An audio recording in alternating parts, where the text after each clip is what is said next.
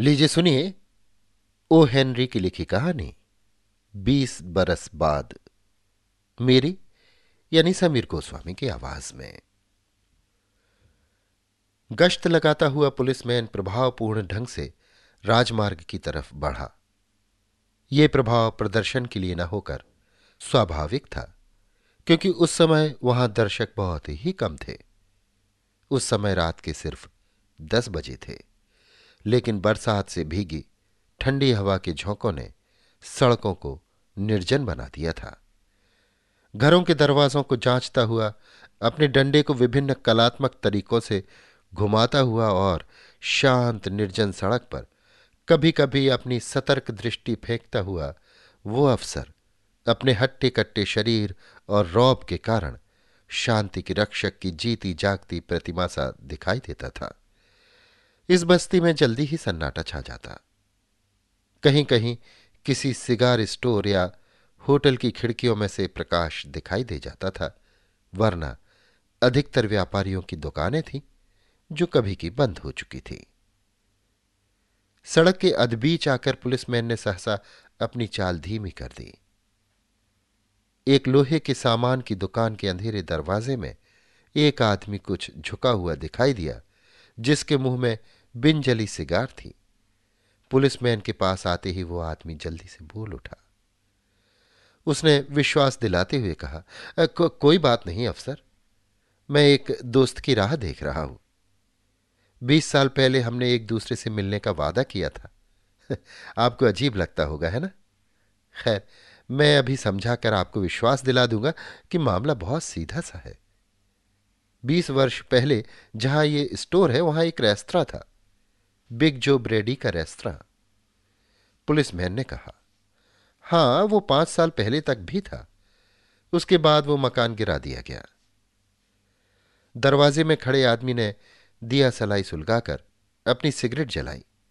उसके प्रकाश में एक तीखी आँखों वाला पीला, चौड़ा चेहरा दिखाई दिया, जिसकी दाहिनी बहों के नीचे घाव का एक सफ़ेद निशान था। उसकी टाई की पिन में बड़ा सा हीरा जड़ा हुआ था। उस आदमी ने कहा, ठीक सौ बरस पहले ऐसी ही रात में बिग जो ब्रेडी के रेस्तरा में मैंने जिम्मी वेल्स के साथ खाना खाया था, जो मेरा पक्का दोस्त और दुनिया का सबसे अच्छा आदमी था। हम दोनों ही न्यूयॉर्क में दो भाइयों की तरह साथ साथ छोटे से बड़े हुए थे। मैं अठारह बरस का था और जिम्मी बीस का। दूसरे दिन सवेरे ही मैं धन कमाने के लिए पश्चिम की तरफ़ रवाना होने वाला था। लेकिन जिम्मी को न्यूयॉर्क कौन छुड़वाता? वो मानता था कि न्यूयॉर्क ही दुनिया में एकमात्र रहने योग्य जगह है। खैर तो उस रात हमने निश्चय किया कि उस तारीख और उस समय से ठीक बीस बरस बाद, चाहे हम किसी भी परिस्थिति में हों और चाहे हमें कितनी ही दूर से चलकर आना पड़े, हम इसी स्थान पर मिलेंगे। हमारा विश्वास था कि बीस बरस में चाहे जो हो हम अपना भाग बना सकेंगे और धन भी कमा लेंगे। पुलिसमैन बीच ही में बोल उठा, बात बड़ी दिलचस्प लगती है। दो मुलाकातों के बीच में समय तो आप लोगों ने काफ़ी रखा। क्या जाने के बाद तुम्हें अपने दोस्त का कोई समाचार भी मिला? हाँ, कुछ समय तक तो हम दोनों में पत्र व्यवहार चलता रहा। फिर एकाध साल बाद हम दोनों ने एक दूसरे की टोह लेना छोड़ दिया। आप जानते हैं पश्चिम की दुनिया बहुत बड़ी है और मैं बहुत उत्साह से दौड़ धूप करता रहा। लेकिन मुझे विश्वास है कि अगर जिम्मी ज़िंदा है तो वो मुझे आज ज़रूर मिलेगा, क्योंकि जिम्मी से ज़्यादा सच्चा और निष्ठावान आदमी और कोई हो नहीं सकता। वो कभी नहीं भूलेगा। मैं एक हज़ार मील से इस दरवाजे पर बाट जोहने के लिए आया हूँ, और अगर मेरा साथी आ गया तो मेरा आना सार्थक हो जाएगा। उस आदमी ने जेब से एक सुंदर घड़ी निकाली, जिसके ढक्कन पर छोटे छोटे हीरे जड़े हुए थे। उसने बताया, दस बजने में तीन मिनट बाकी हैं। जब हम उस रेस्तरा के दरवाजे से बिछड़े थे, तब ठीक दस बजे थे। पुलिसमैन ने पूछा, पश्चिम में तुम्हें काफ़ी सफलता मिली लगती है है ना? ज़रूर ज़रूर। मुझे आशा है कि जिम्मी को मुझसे आधी सफलता भी मिली होगी तो वो सुखी होगा। आदमी अच्छा तो बहुत था, पर था कोल्हू का बैल। इस दौलत को कमाने में मुझे दुनिया के बड़े से बड़े मक्कारों और ठगों का मुकाबला करना पड़ा। न्यूयॉर्क में आदमी ढर्रे में पड़ जाता है। अपने उत्साह पर शान चढ़ाने के लिए तो पश्चिम में जाइए। पुलिसमैन ने अपना डंडा घुमाया और वो एक दो कदम आगे बढ़ गया। मैं तो गश्त पर जा रहा हूँ। उम्मीद है तुम्हारा दोस्त समय पर आ जाएगा। क्या तुम ठीक दस बजे तक उसकी राह देखोगे? दूसरे ने कहा, नहीं, ऐसी तो कोई बात नहीं। कम से कम आधे घंटे तक तो उसकी बाट देखूँगा ही। अगर जिम्मी दुनिया में कहीं भी ज़िंदा है तो वो उस समय तक ज़रूर आ पहुंचेगा। पुलिसमैन ने विदा ली और दूसरे दरवाजों को टटोलता हुआ अपनी गश्त पर चला गया। भीनी भीनी फुहार पड़ रही थी और मंद बयार के बदले हवा अब कुछ तेज़ी से बह रही थी। उस मोहल्ले से इने गिने उदास राहगीर चुपचाप अपने ओवरकोट के कालर से कान ढके और जेबों में हाथ डाले तेज कदमों से आगे बढ़े जा रहे थे। और उस दुकान के दरवाजे में बचपन के दोस्त से मिलने का हास्यास्पद और अनिश्चित सा वादा पूरा करने के लिए हज़ार मील दूर से आया। वो व्यक्ति सिगार पीता हुआ बाट जो रहा था। लगभग बीस मिनट तक वो राह देखता रहा। इतने ही में सड़क की दूसरी ओर से ओवरकोट के कालर को कानों तक उठाए, एक लंबा सा आदमी आया। वो राह देखने वाले उस आदमी के सीधा पास आ खड़ा हुआ। आशंका से उसकी ओर देखता हुआ आगंतुक बोला, कौन? बाप? दरवाजे में खड़े आदमी ने कहा तुम कौन? Jimmy Wales.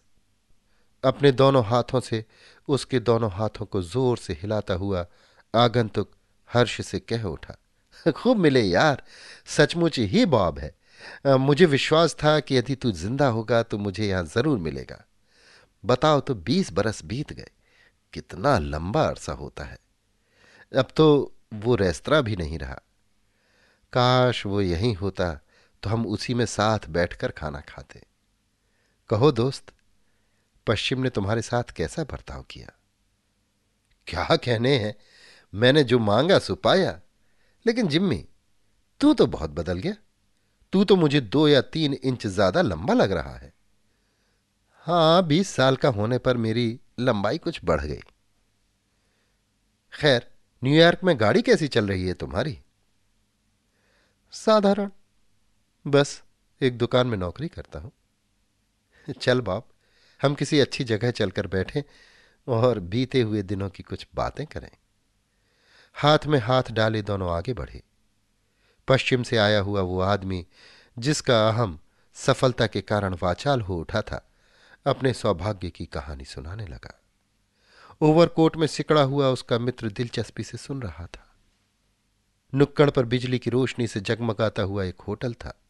उसके प्रकाश में आते ही दोनों ने एक साथ घूमकर एक दूसरे का चेहरा देखा। पश्चिम से आने वाला मनुष्य एकाएक सहम गया और उसने अपने साथी का हाथ झटक दिया। वो घुड़क कर बोला, तुम जिम्मी वेल्स नहीं हो सकते। माना बीस वर्ष बहुत लंबा समय होता है, लेकिन इतना लंबा नहीं कि किसी की नुकीली नाक को चपटी बना दे। लंबे आदमी ने कहा, सच है, परंतु इतना समय कभी कभी एक सज्जन को दुर्जंतु बना सकता है। श्रीमान, आप पिछले दस मिनट से मेरी हिरासत में हैं। शिकागो की पुलिस को शंका है कि आपका पता इस शहर में लग सकता है और वे आपसे मिलना चाहते हैं। अब आप चुपचाप मेरे साथ चलने की कृपा करेंगे? अच्छा तो चलिए। लेकिन हम थाने में पहुँचे, उससे पहले इस चिट्ठी को पढ़ लीजिए।